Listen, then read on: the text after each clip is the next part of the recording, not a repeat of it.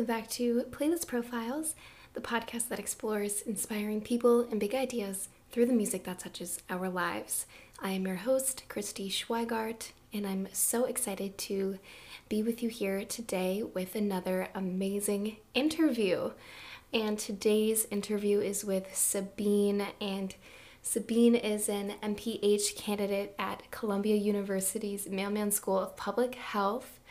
And we met one another through student government at Rutgers University. And I can honestly say that I have not met many other folks more dedicated to meeting communities where they are at in a way that Sabine does. And you can hear Sabine's thoughts about community focused public health work, as well as what it's like to go from attending a large public institution for undergraduate work to then attending an Ivy League school for graduate school.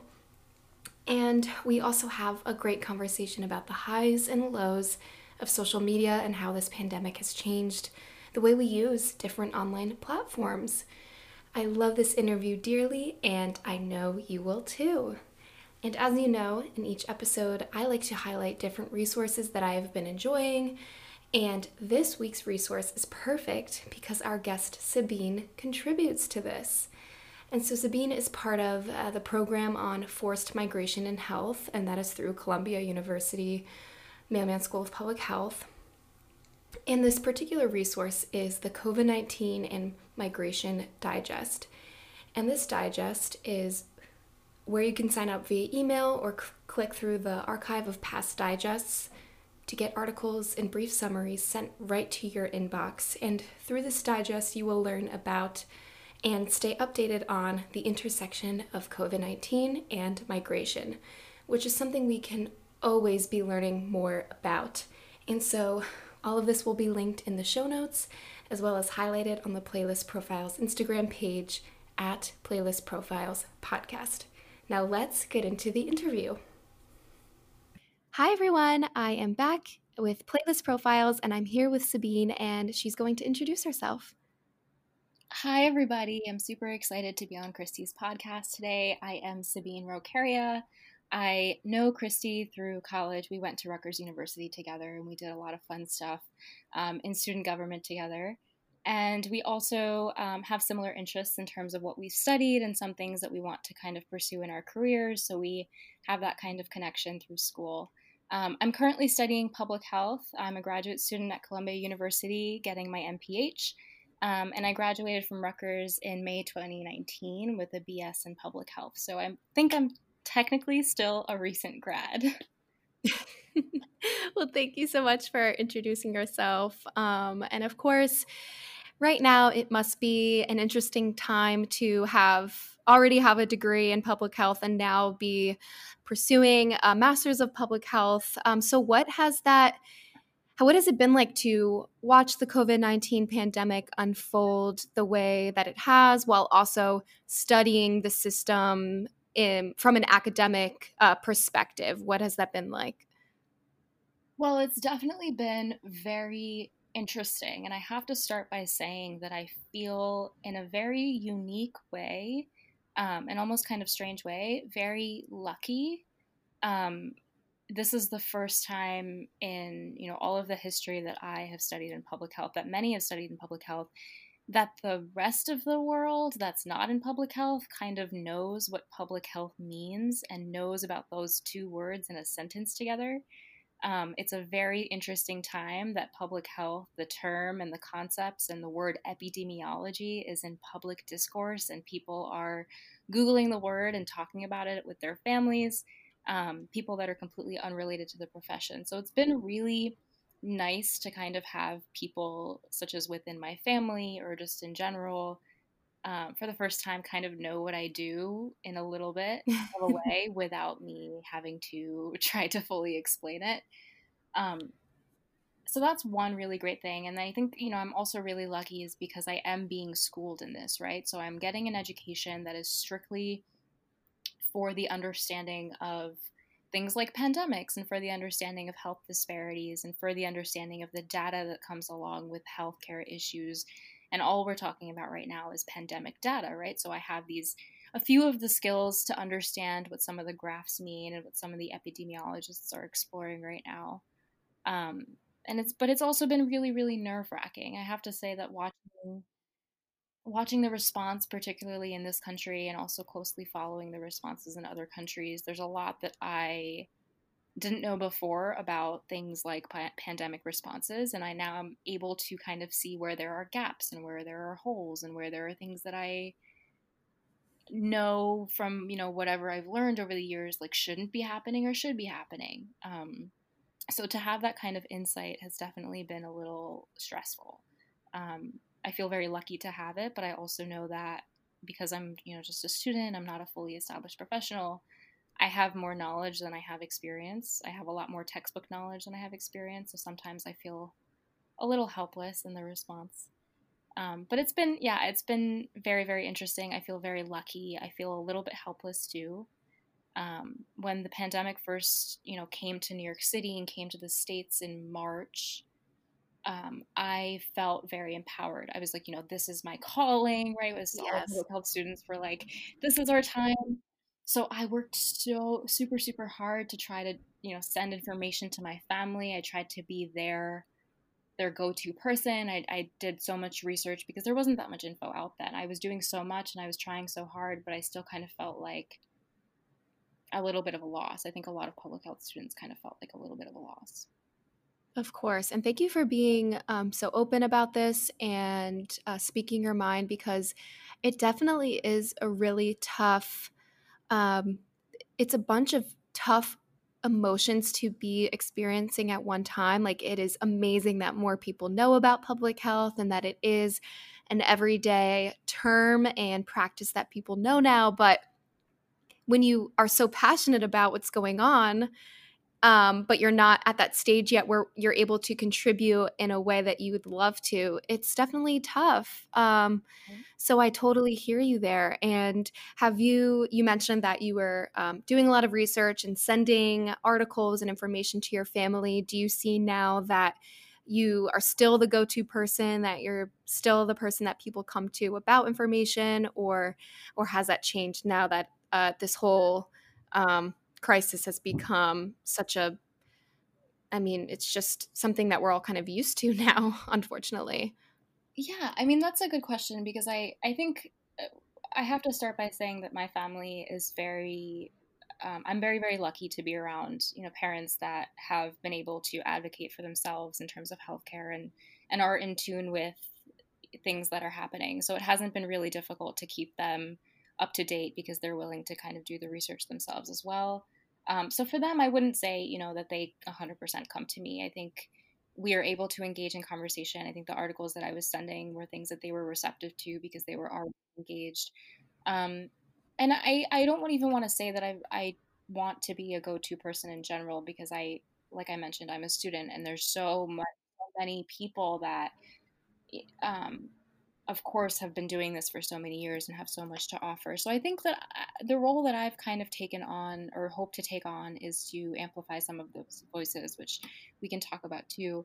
Um, I'm really trying to kind of, you know, if someone does ask me a question, I like to hopefully point them in the direction of someone who has either taught me or someone who's written something that I've read that I trust that is reliable, who's been doing the work for either years or is on the front lines or something like that. So, if it does come about, I do like to point people in certain directions. I don't want to, you know, just start sharing the information that's coming out of my head. But I, I, I think that also, you know, having the internet in a pandemic is a very wondrous thing that we haven't experienced before. So I'm really grateful to see all of the information that's being shared, and, and so much of it is really good information. I know there's been a lot of concern about misinformation, which is something that I've been really, really concerned about since the start, which is why I was I started sending you know articles to my family. But you know, people are so innovative and so brilliant, and there's so, there's like incredible art that has come out of this as well that has been really informative. So I think having the internet in general has really given people a lot of autonomy over their own research and education, um, much more than you know students like me or, or me in general have. Yeah, and that's so true. And I know um, we'll touch on this a little bit later in the podcast, but um, it's been great to see a lot of um, a lot of academics in the epidemiology space and the public health space have a lot of these platforms on sites like Twitter and LinkedIn and Instagram, and people are listening to them finally and sharing those helpful graphics. And and I think the mindset you have about pointing people in the right direction is um, so healthy. And I think a lot of us, even myself, need to continue to do that. And instead of always being the person to share information coming from ourselves or our own research is um, I don't know, the skill of being able to point people in the right direction is just as valuable as, as having that information on your own. So thank you um, for that. And I'll definitely use that advice. Um, yeah, thanks. Of course. And kind of going um, back more to the fact that you are in graduate school at an amazing institution like Columbia. Um, a few guests in the past have have talked about um, their experience of going from a state school um, as an undergraduate to um, then pursuing master's or professional degrees at elite institutions like Columbia. Um, and a lot of people are scared about this transition, um, don't really know how to handle it. Um, so, what has this transition been like for you going from a state school like Rutgers to an institution like Columbia? I think that's a really good question. And I'm channeling back to a, exactly a year ago, right when I was the summer before I started graduate school, right when I was planning to move and really starting the transition. Um, so I would like to start by saying that going to Rutgers University and going to a state school in the Northeast and going to such a big school with um, such a, a diverse set of experiences is one of the best things that I think I've done in my life. I haven't done too many things, but going to Rutgers was one of the best ones.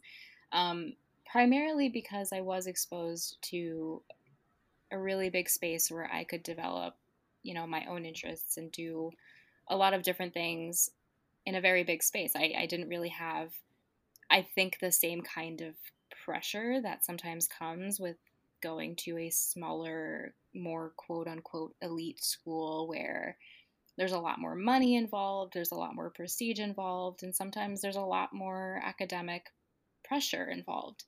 Um, but with that said, I think, you know, when you're transitioning from that really big experience or that really diverse experience where you could kind of do your your own thing and no one would really notice unless you wanted them to, then transitioning to a school like Columbia or another very expensive school, um, there's a little bit of imposter syndrome. And I can't say that I didn't have that. I didn't know what graduate school would be like in general. So I think that a little bit of a little bit of the imposter syndrome had to do with you know what am i doing with my career in general i'm going to more school without any work experience i'm going further into debt like what am i doing is this the right choice but then there's also that's that that feeling that comes with you know i'm going to a school that is out of my comfort zone in a way like i didn't feel like i was quote unquote columbia material. Um, so moving to new york was just this whole whirlwind of feelings about the school about my decision to go to graduate school and then also moving to a really big city that i couldn't afford really and didn't know what i was doing there. Um, so the transition was very hard. I was also, you know, going to school from a town that, like, I was leaving a town that I had spent like 12 years in. You know, I went to Rutgers, I went to college in my hometown. I never really left. And so there was a lot of feelings, not just related to going to, you know, a bigger or a more expensive school. But then I have to also say that the graduate school experience that I've had is is like a typical graduate school experience, right? Where you're when you're a graduate student, you're kind of sometimes removed from the typical undergraduate experience of going to like an elite or an Ivy League school.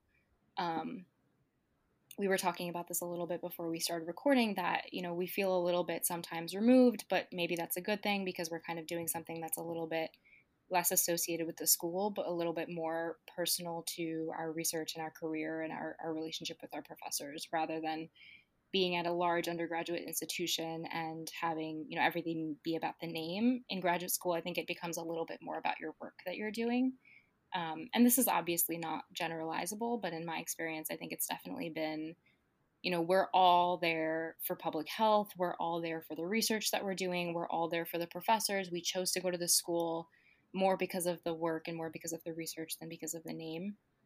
Um, so I think that really helped with my transition. I think being there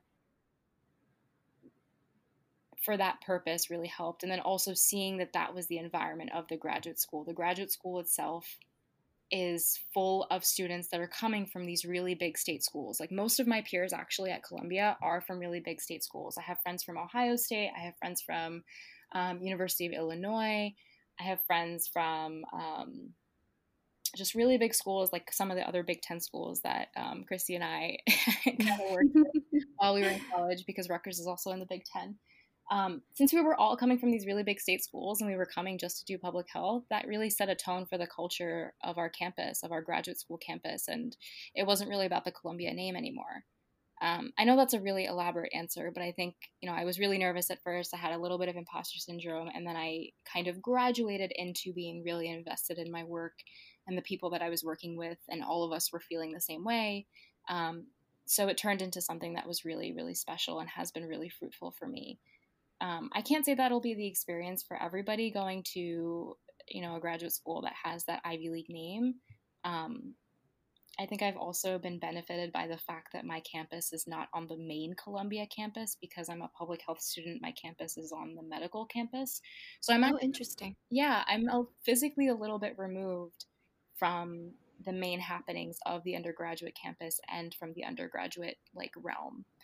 Um, so that that academic pressure that might have happened if I was an undergrad there, or some of that um, that like the increased imposter syndrome that could have potentially happened, I think was diluted by the distance, but also you know the reasons that were there.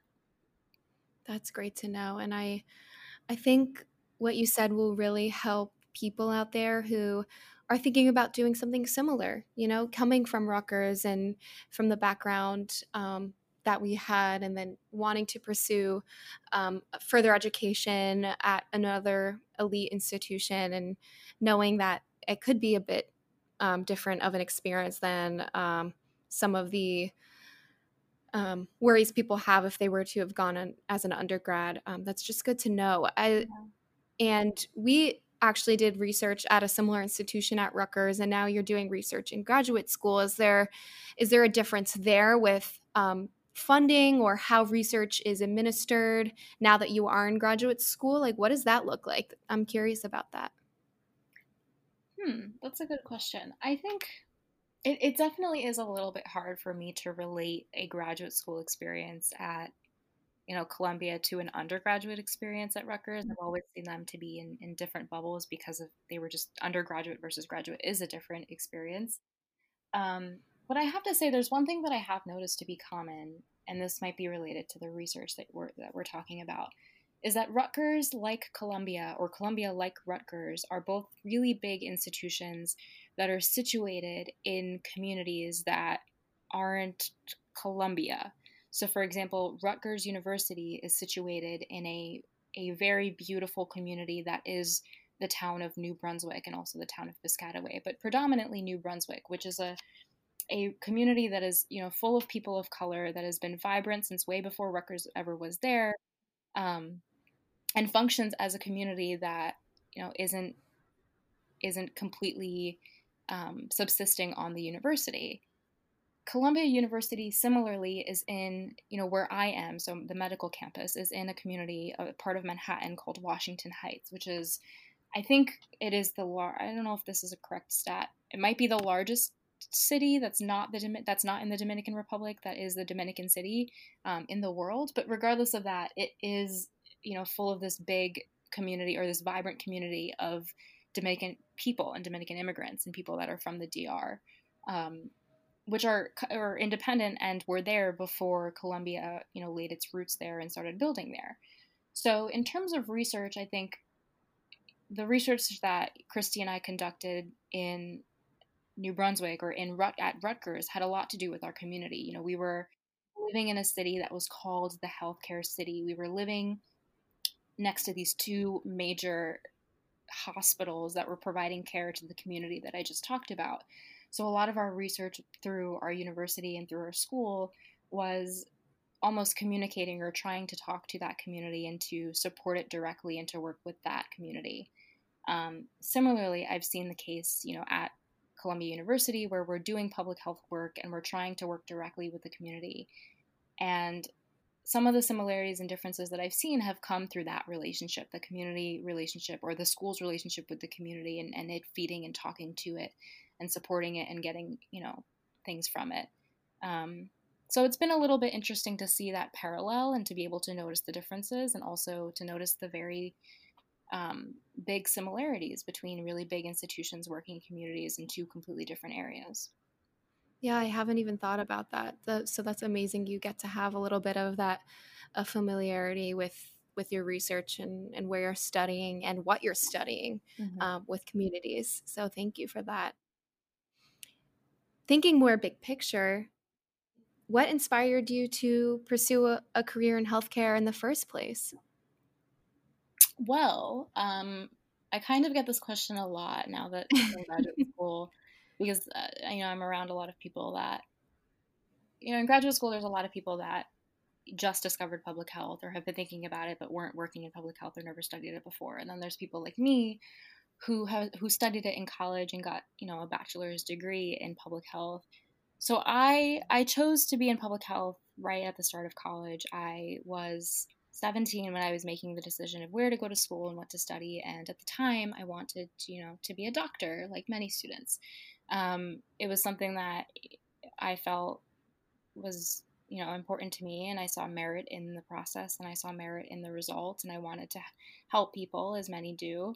Um, but i saw the way to get there as being through public health. I didn't fully understand what the major was or what the, the you know what public health meant as many didn't before the pandemic um, but i saw it as a little bit more my tune than something like biological sciences so I really went into it, you know, wanting to just be a doctor and wanting to, to be working one on one with people and supporting them and supporting people in communities that looked like mine. My family, you know, is South Asian, and so I wanted to to you know enhance the representation of us in healthcare and also support my people. Um, but then I I actually you know started taking classes in the major and I fell in love with it and I was the same it wasn't related to my decision about medical school but at the same time that I fell in love with public health and my public health coursework is also the same time that I genuinely decided to not pursue medical school. I didn't feel like it was for me. It, it takes, you know, a lot of time and energy and it was taking, you know, it was it was something that I just didn't see as fitting my end term goal that I was now developing while studying public health in my coursework. I wanted to support communities. I wanted to support Spanish speaking communities that I was meeting in New Brunswick through my coursework. And I saw the way to do that as, you know, through public health and through other things. Um, so really it just kind of stemmed from my always desire to be in healthcare but then really falling in love with it while i studied it and then having you know thankfully and, and i'm so grateful to have this having a number of experiences in public health while i was in college being able to shadow people and be an extern and be an intern and just really see all of these different parts of public health um, made me want to stay. Yeah and that's a beautiful story because i'm sure a lot of people experience that same um, that same struggle with having a major that is supposed to set them up for something different, um, something different after school, like kind of how um, some people will major in economics and, and po- political science to set them up for law school, but then they realize that they love working in the economic space, they love working in the political science space, and maybe don't want to go to law school. And so um, it is amazing that you were able to get those experiences. And I think now, of course, we don't want to experience pandemics and experience the fallout and the and the sadness that surrounds it but now you can see the importance of how communities that are healthy and that are looked after and engaged with end up being healthier and um, and you know healthcare is so much more than a hospital and a doctor's office. So um, I'm really excited to see what you do in this space and what you contribute and um, what you find yourself in. So, oh, thank, you so much. Thanks. of course. Uh, you because you've been studying healthcare too. Yeah, and it's it's just such a vast space, and there's so much that can be done, um, so much that can be improved. So it needs anyone and everyone um, with all different interests to be involved and and stay curious and stay um, engaged. So yeah, yeah. I, think, I hope. I think you do a great job of um, sharing those voices through your other other podcasts, the Triage. Oh, thank you. Yeah, thank you for listening. Everybody listening, please go check that out because um, Natalie Ruchna and Christy are doing really great work sharing, you know, what needs to be done in healthcare and what's being done, and talking about that. Thank you. Well, this uh, podcast is called Playlist Profiles because about four years ago, I realized that so many people connect so much with the music that they listen to each day and the artists that they love, um, whether it be just the sound of music or the lyrics that um, artists are saying. So I'd love to get to know you a little bit more through the music that you love. So, and I know you put together a playlist. So, uh, walk us through your playlist and why you chose the songs that uh, you put together. Sure. So hopefully I can make this interesting. Some of the songs on here are definitely just because I like them. Um, but I do, I have a little bit of a um, personal story to some of the artists. So I'll go through them one by one. The first one, the first song is Wasteland by Tierra Whack. And I think she, Tierra Whack is really up and coming. Um, it's a pretty popular artist in some of my recommended playlists on Spotify. Um, and this song is generally one of the more popular ones that Tierra has put out. But Tierra Whack is just like a very cool artist. I think she has been, her presence has always been really um, wonderful in the space. And sometimes I'll just go through her tweets and she has a lot of fun things to say and, and is very, she just doesn't seem like she's in it for the fame and she just doesn't really care about, you know, the fame that comes with her work, although I'm, I'm, sure she appreciates being noticed for her wonderful work. But she's really just into creating good art, and all of her art has always been uh, really enjoyable to me. So I definitely, if you haven't heard of Tierra Whack, check out her her work. She's a rapper. Up Love her. Yeah. Oh, okay. So you do know about her. I don't know if she's like she's like pretty popular now, right? Yes, a little okay. bit. Yeah, my um my roommate has a funny shirt that says um, "That's Whack," and it's actually from one of Tierra's concerts. Um, and oddly enough, a lot of her songs are in commercials now, which is kind of, oh. kind of, I don't know. I didn't know. Fun. yeah, she's she's like funny. I just think she's fun. Yes, I, I really respect her. Agreed. Um, so the next song I have is called "Groceries." It's with so I think it's by Chance the Rapper, but there's someone else featured in it, and I don't want to exclude them, but it's not just him. But this is one of those songs that like it's just really fun. I really like it. It, it lifts my mood a little bit, as most Chance songs do for people. Um, so uh, I encourage everybody to check it out if they just want to have some fun. And the next one is Pienso en tu mirada by Rosalia and she is I, I think that she's actually developing some fame now too. I'm not i can't tell. I don't really know what people are listening to these days.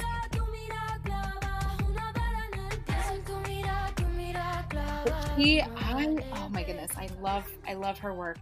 Um so this song is in spanish. It, it it is part of an album that I think actually is one of her most popular albums called Malamente, or uh, the song Malamente was was like one of the top hits in that album so it made it to the front lines of popular music. Um, she is a artist from Spain, and all of her music is in Spain uh, is in Spanish. But she, one of the things I love about her is that she has made flamenco music mainstream, and she's been using a lot of the influences that she grew up using and singing with and learning about in her music, and has made it really popular and enjoyable. Um, and is really bringing a, a part of Spanish culture to mainstream media that is incredible. Um, and she has this incredible talent to, to exhibit it and to use it with. So she's just so wonderful. I encourage everybody to check out some of her work that is older, that is like a little bit less popular, um, because that's where you hear like some of her, some of the things that she does with her voice. I just don't know how she does it. Um, so she she kind of represents me, or this song kind of represents me exploring not just her work, but this whole other side of of Spanish culture and Spanish music that I really fell in love with right before I graduated college. Love it. She's such a beautiful voice. You've heard her too. Okay, I think she's a pretty popular artist. Um, the next song is Sofia by Claire Clairo. Um, Clairo's like this is a really good song. Clairo also is just like a really fun artist. She's really young. Pretty popular now too, but she's she I think she represents like the generation that is like right below me or right younger than me that's like up and coming and they're just like this really cool generation of of people that um, are really artistic and really talented and, and care a lot about the world more than I ever did when I was 16 or 17. Um, and this song is really sweet. I listen to this song every single time that I drive. So it, for me, it represents a little bit. I associate a lot of music with like times in my life that I listen to them. So even if the lyrics don't mean as much to me, they represent, you know, when I was listening to them, they represent represented whatever I was going through while I was listening to them. Um, so I was listening to this song a lot last summer, right when I was transitioning from New Jersey to New York and moving to New York City. Um, and Sofia, this is the name of the song is called Sofia, and she it's just such a sweet song, and um, I think it's about a girl that she likes or something, or the song is the artist is you know singing about a girl that she likes. Um, so it's a really nice song. Um, the next one is "I'm Good" by by Wafia. And I'll start by saying that I'm Good is just a very, very catchy song. So it's really fun and it puts me in a really good mood. But this song, I think, is a little bit, you know, has a little bit more of a story um, because not only is the song fun and catchy, but the artist is also really cool. She, I remember looking her up and looking into her work, and she basically became an artist because she was studying something like the hard sciences. I think she was like studying neuroscience in college or graduate school or something like that. And she started making music in her room to kind of get away from the monotony of what she was studying. So she just started making beats and writing songs. And she became, you know, this incredible artist who's put out a few really fun songs. And she just did it because she wanted to, because it was fun. It was like a hobby. She wasn't one of those people who seems like she devoted her entire life to developing music um, and as of course people who do that have you know are incredible and I, I love that they're in love with what they're doing and i'm sure wafia is too but she's one of those people who to me you know someone who's like studying in school like oh i could get up and do something fun and it could be something that really benefits other people and it's not necessarily central to my career or central to my entire life. Um, i really admire that because i kind of saw myself in her. And also she um, kind of looks like me and she comes from a background that is kind of similar to mine um, which I also really admire and respect because it, you know, I'm really happy to see someone who looks like me becoming a, you know, a well-respected artist in, in the industry. So that's really nice to see and hear. And the last song I have on my list is Smoke and Mirrors by TOKiMONSTA. This song is probably the most, um, like, of the songs on this list, the song is probably the most it has the most story to it for me personally. I I mean it's an, an incredible song. It's for me it's like a little bit of a melancholy somber song, but it's just incredible artistry. It's all electronic. TOKiMONSTA is an incredible electronic artist. Um, but the song was just something that represented a time of my life in college and a time in which I was learning so much about the world and about life. And it was kind of for me like a really big arc. Um, so I when I hear it, I kind of think of you know everything that I went through in college and at that specific time that I was first listening to the song. And when I'm not trying to remember or be nostalgic, I listen to it for some of the tones that are in it and some of the incredible artistry that's come out of that song um, after after it that she that TOKiMONSTA created. Um, and every time that I listen to it, I find something new, incredible about it. So I hope that everybody can enjoy it as much as I have. Yeah, I mean, thank you so much um, for all of these songs because it's it's just nice to hear that songs can mean so much to you whether it makes you remember happy times and just we, songs you listen to and you just want to feel good and then songs like that where it brings you back to a time where you were going through a lot and it also has layers to it where you are listening to lyrics you are reminded of of thoughts that you've had but you also are experiencing the the musicality and the the beauty of just the music of everything and so thank you for time that you put into making your playlist and for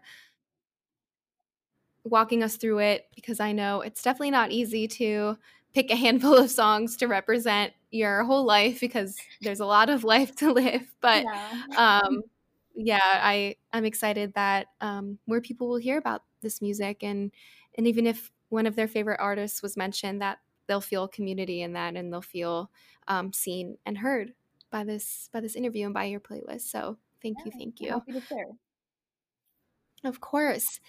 Well, the next couple of topics I have in mind, we've already kind of touched on them. So we're just going a little bit deeper. Um, and I think there are topics that are very important today. And now, as we, as more people and more young people, especially, become more aware of what real life is, honestly, and and want to stay engaged and want to continue making change, I think the next couple of things we're going to talk about will definitely help with that. So if you're out there listening and, and want to know how to continue staying engaged with what's going on and how you can lift other voices up and um, do that in whatever way you want to do, um, yeah, just listen closely. So we unfortunately, but also fortunately, because truth is power and it leads to change. Um, but we are experiencing multiple crises all at once um, and have been experiencing them.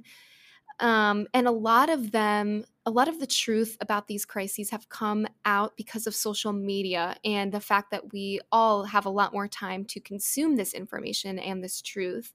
And like you touched on before, and like I've seen you do on Twitter and LinkedIn, um, you've done an incredible job at uplifting other voices and ensuring that information is spread effectively. Um, and so, why did you start doing this, and why do you think it's important for all of us, if we feel comfortable, to continue sharing and amplifying other voices online? Sure. So, yeah, I did mention a little bit about how it's really amazing in a way that we have the internet during something like this um, there has been so much good information come through to people who may not have had it otherwise. And of course, it's not reaching everybody who should have it, but it's definitely reaching a lot more people than it did in like 1918, for example. Um, and also, you know, I, I do want to say that, I mean, of course, there's the good information and of course, there's the bad information.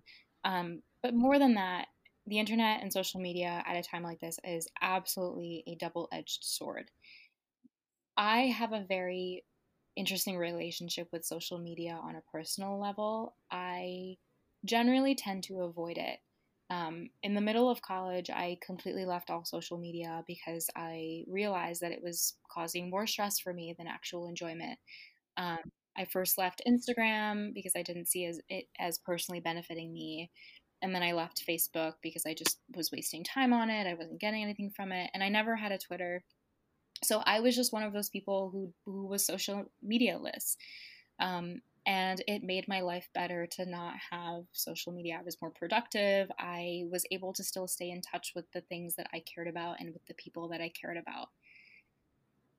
So when when when you know your question is a little bit about why or or my role on social media and why I do what I do now, it's it's not it, you know my personal relationship with social media is really difficult, but I see social media for me as something that is the uncomfortable cost for something that may have a greater benefit.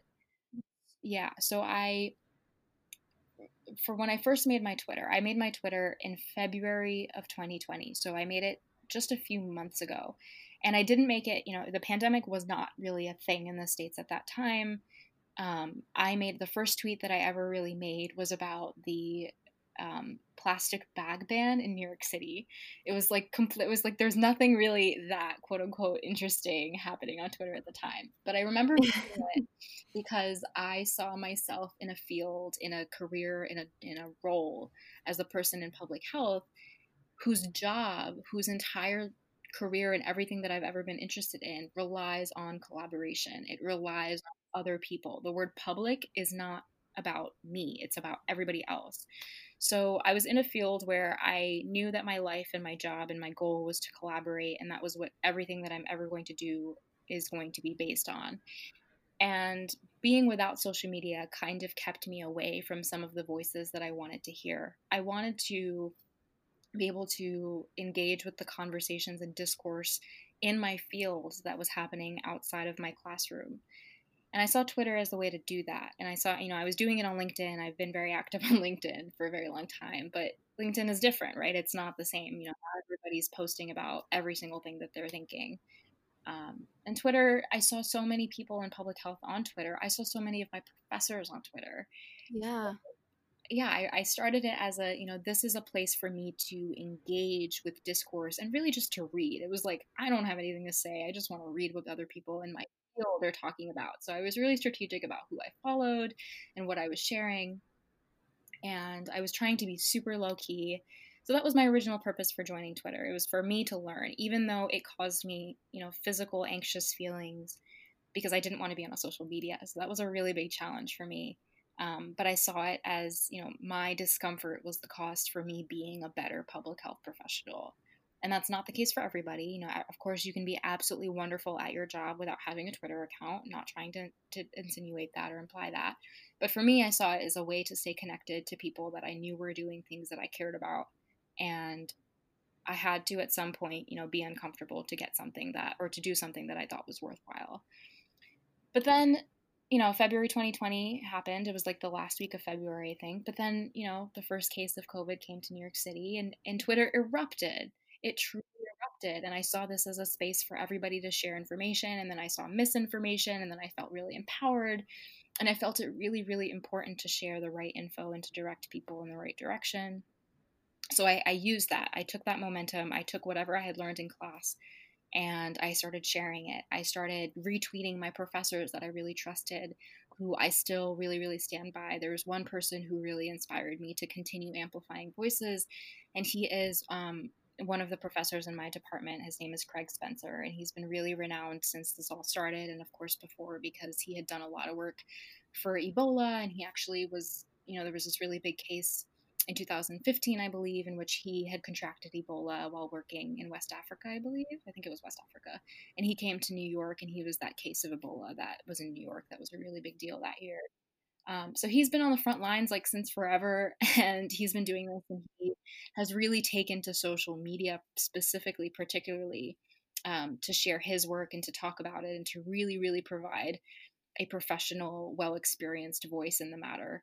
Um, and so, really, just kind of like sharing his stuff and taking his momentum and throwing it to people that I knew weren't seeing it because we all have a different type of um, following that we have and that we're doing, that we're following. So, I really, you know, it started as kind of, I don't want to say that I was really intentional about it because I wasn't. I wasn't really intentional about making a Twitter. It started as something that was for me, but then I was like, you know, I've developed this platform. I have, you know, half an MPH. so, let me talk about public health here. And then things kind of kept happening, right? We had COVID 19, and then we had, you know, everything that's been happening with the Black Lives Matter demonstrations. And, and so, really, really, really important discourse has been happening on Twitter that's been hard for me to detach from. Um, so, I've learned so, so much. And I think that the more that I learn, that means that the more others can learn, of course. And so I felt, you know, the urge and the need to share it and to share things that I was thinking, hopefully that they would help, you know, hoping that they would help other people. Um, so it's it's just you know I'm part of I I don't want to say that I'm like a cog in the wheel, but I can't say that I really went into this you know knowing that I would have any kind of impact. I I just felt like I wanted to learn and have therefore been learning and hopefully you know helping others learn as well. Of course, and I I definitely admire you, admire you a lot for that because I am someone who has wanted to leave social media for so long now. And the only thing that has kept me on it, especially Twitter, is because that is where I see a lot of the truth about the world and about hearing from people who are actually experiencing the things that we hear about on the news. So yeah. it really it like you just said, it's hard to balance the two emotions and the two desires of life of wanting your own happiness and your own safety and then also wanting to stay informed and i think that's going to be um, an even bigger balance that we have to make ongoing because of the role that social media now has in life. And so you have a really healthy way of thinking about that. And um, i'll definitely need to now reassess again. And I think a lot of people are are experiencing that that now too with social media, unfollowing people that aren't serving them anymore or um, making them feel good about themselves, and then following people who are spreading great information, like professors that you have or um, people who have been doing um, a lot of anti racist education for a while. Like now people are starting to reinvent what they're what they're following and i think that that is is great to hear as well mm-hmm. um, so hopefully we see uh, the more positive sides of social media um, as we as we grow mm-hmm. And you said a lot of your social media work centers around the idea that you want to be collaborative in the public health work that you do. You want to build communities and hear from communities. And mm-hmm. that is something that I've admired about you for a while um, and how you effectively immerse yourself in different communities um, and working with them in a way where you're meeting them where they are at and you're taking in what they are saying instead of putting your thoughts and your expertise on the communities. It's yeah it's collaborative mm. um, and now it's it's definitely difficult to partake in the same work because you're not able to physically meet with communities and be around them especially you know where you're going to school now you can't physically be there anymore so how have you been able to recreate this type of work while staying at home and you know what has that been like for you not being able to engage in with communities the same way that you were able to uh, before the pandemic? Yeah i think it's definitely of course things have really changed in terms of our research overall especially if we're doing community based participatory research. We're not physically able to work with the communities that we'd like to as much. Um, but that doesn't mean that we aren't. For example you know one of the um, projects that I've been working on is with an agency that caters to people that are living with HIV in New York City. And that agency has really well adapted to provide its services, particularly its um, support groups and some of its other case management services remotely, right? So we have a lot of our, our clients, yeah, we've had a lot of our clients who so desperately wish that they could come into the agency and receive their services and be part of their support groups that have done so much good for them. But, you know, we are adapting and we're, we're hosting them over Zoom and we're, we're engaging with our people, you know, just by texting and calling them every day instead of, you know, being able to see them come into the agency. So it's definitely an adaptation. I can't say that, you know, all of services have stopped because they haven't and, and they should not. Um, but it's been challenging because, of course, we have people who either don't have the resources right to do things over the internet or to, to join zoom calls and things like that but also people that that generally benefit from in-person conversation and in-person meeting um, especially if it relates to you know research. People want to have the autonomy in a conversation and it's not the same when you're just emailing them um, you're talking about you know research that they're also involved in. Um, so it's been a challenge, but that's kind of one of the examples that I can think of of being able to still engage with the community.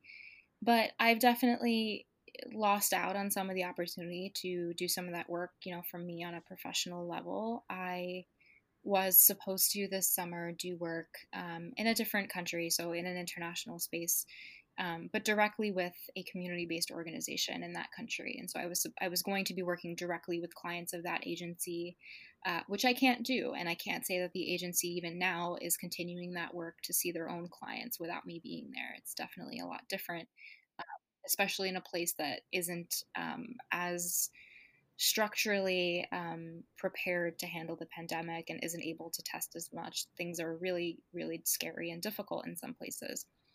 Um, so it's it's been you know there's been a lot of I would say lost opportunity in general, but then there's also been a lot of adaptation um, it's been a struggle.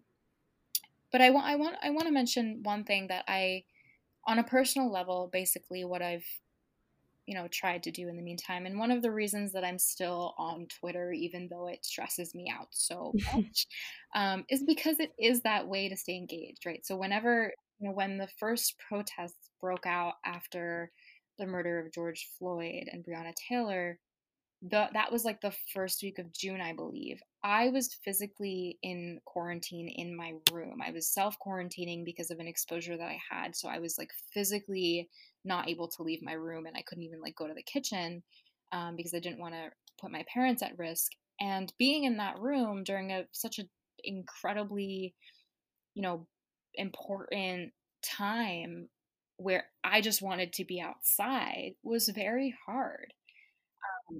It was like I, it's not that I just couldn't even leave my house, but I, I literally felt like I had no voice for for a few days. So I used Twitter. I was on Twitter. I was reading. I was retweeting all of these people. I was trying to amplify, you know, really really great Black voices in science and, and public health and astro and all of these different things that I was seeing. These incredible threads. I used Twitter to stay engaged with the community that I wanted to be a part of and that I wanted to support. Um, so that's kind of how I found my way at that time, and it was really helpful.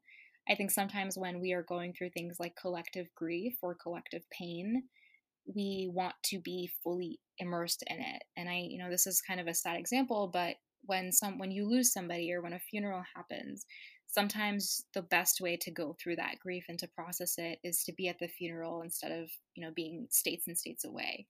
Um, sometimes you want to be in it. Sometimes you want to share the pain with people that are actually experiencing the pain in person.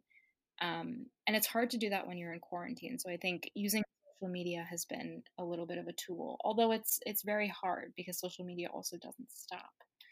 Um, it's a balancing act. But yeah, I've I've been engaged with a couple of organizations, um, specifically one that is providing services actively to its clients, and then also doing what I can through social media and, and just checking in on people and checking in with people and talking with them.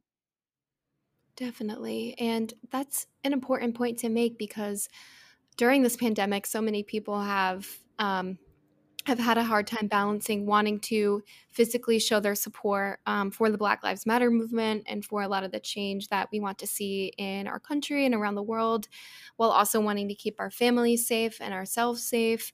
Um, and so it's great to know and to spread the word that you know sharing other voices and sharing resources online can be powerful. And um, it's important to spread that information because there are so many people who are immunocompromised who can't engage in in-person work and they feel like their work is not or their activism right now isn't as valuable but it really is. Um, information is power right. and uplifting other voices is power. Um, so yeah thank you for touching on that. And i know this is very long right now um, so thank you for staying on the line and giving such great thoughts. And I don't want to brush over this point. Um, so if you don't mind, if we still um, touch on this, but as we're talking about activism and sharing information online and truth online, especially via Twitter, a lot of truth about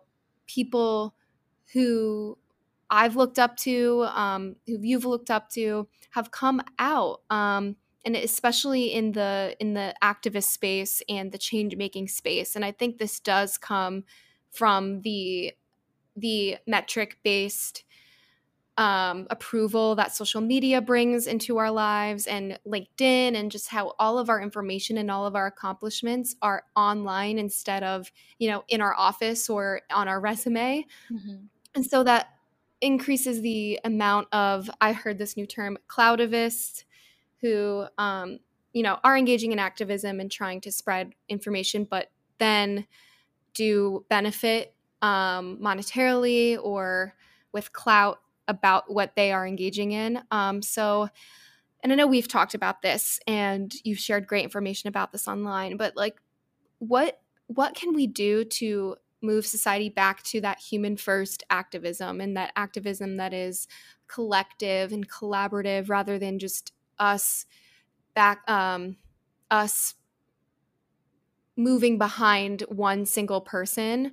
Um it's i'm having a hard time explaining what i'm saying but i don't know. I feel like we've moved away from collective activism into focusing on one single voice or a few single voices in a space and thinking that if we are not that top voice or that top person in that space that there isn't room for us. Mm. Um, how do you think we can bring everyone back to the true meaning of activism and, and improving life for everyone? That's a very very good question. I think it's it's definitely a very difficult one because like with everything, you know, activism is not black and white and it's very nuanced and there is a gray area and many of us, almost all of us are not in a position to judge each other's activism unless we see activism as something you know someone's actions are doing someone harm you know until we physically see that it's it's difficult for us to judge other people and we shouldn't um, but i guess that you know leads me to something that I, I think is really important is the concept of self-reflection. So if we are choosing to retweet a tweet or to post a black square on Instagram or to you know post that we've donated something or done something or or share something as you know an individual action that we have partaken in it is our responsibility to personally reflect on where that's coming from and why and how we're doing it and the implications of our actions. Um, and it is our personal responsibility to take accountability for things that are either harmful or detrimental to a greater movement or just don't have you know the best underpinned intentions.